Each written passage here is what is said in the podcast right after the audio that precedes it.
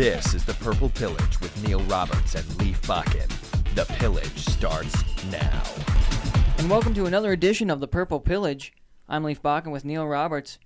This episode brought to you by Magic City Hoagies, voted number one hoagie in North Dakota, located in Minot, North Dakota. Neil, let's talk about the Vikings taking on the Saints. A big season opener win for the Vikings. They played very well, even under the pressure of AP looking on them. Yeah, it was quite the relief. Leif the, watching the Vikings play last night. The first couple of series looked like wow, this is seemingly how they finished last year. Dump off passes, a first down here or there, which eventually led to a, a punt or a field goal attempt, and a defense that was seemingly okay but could just not make big stops. And all of a sudden it turned around. I thought a couple guys early on, Eric Kendricks was flying to the ball early. I thought he helped set the tempo for the defense. And without him early on, I'm not sure what would have happened.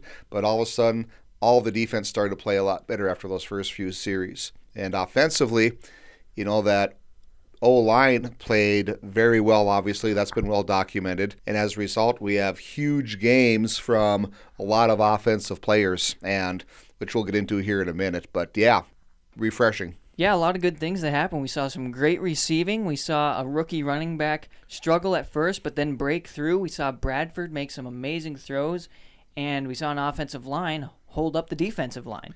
Well, let's just look at the numbers right now. So we have Bradford Leif goes 27 of 32 for 346 yards, three TDs, no picks, a passer rating of 143. Right. Thielen, nine receptions, 157 yards. Diggs, seven for 93, two scores.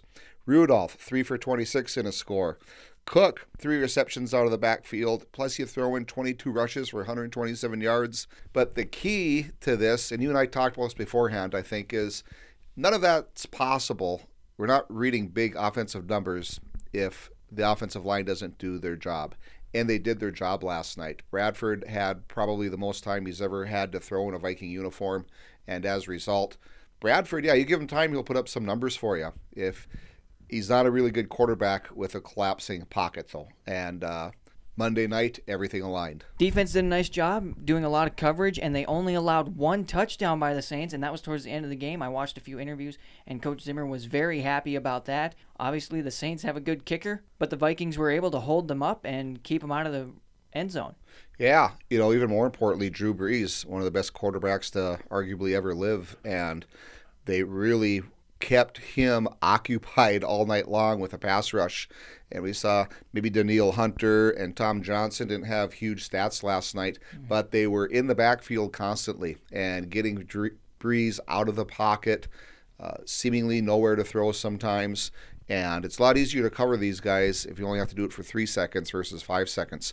And they did a good job of blitzing last night. I like how they sent the fifth guy a lot. I thought that made a big difference. You know, one guy that jumps off the stat sheet a quiet 11 tackles, nine solo was uh, Trae Waynes. I really like the way you put that. It was a subtle, yeah, quiet 11. So I would have never guessed that when I looked at the stat sheet. Uh, Waynes obviously supported the run really well last night. And of course, he's thought of more of a track guy and a speed guy who can stay with the outside guys.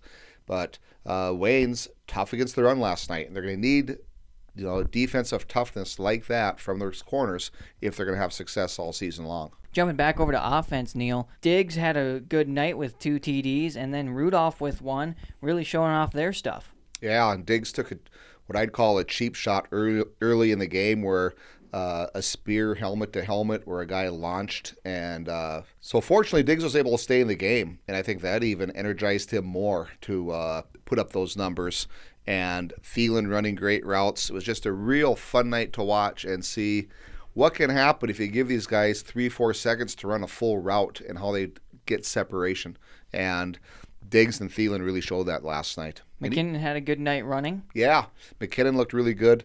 I believe he had uh, three receptions, a few rushing yards as well. Uh, looked good on kickoff returns. So uh, McKinnon again uh, is the real deal, and they can use him in a lot of different capacities.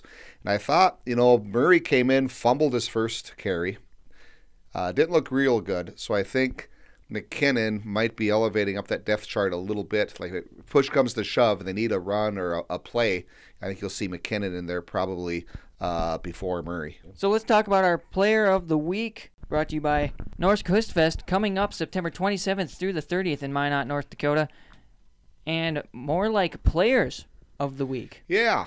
Again, I don't think any of this offense is possible without the O line and without sitting and figuring out who really did what. I know Riley Reiff played really well. I know Elflein played really well. And obviously, they all played well. So I think the player slash players of the week should be the Vikings offensive line because they really keyed that offense last night, Leif, and gave these guys time to do what they wanted to do.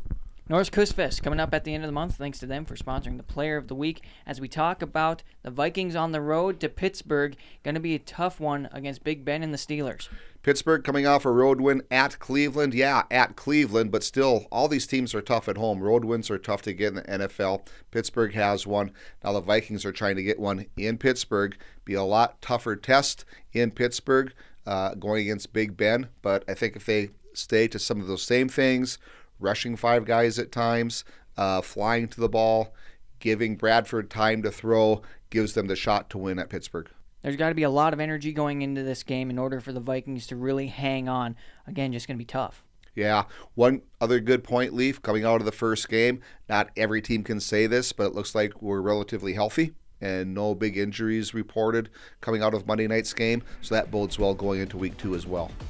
Well, that's going to do it for this episode of the Purple Pillage. Thanks to Four Bears Casino and Lodge, located four miles west of New Town, North Dakota. A lot of events coming up for them. Check out fourbearscasino.com.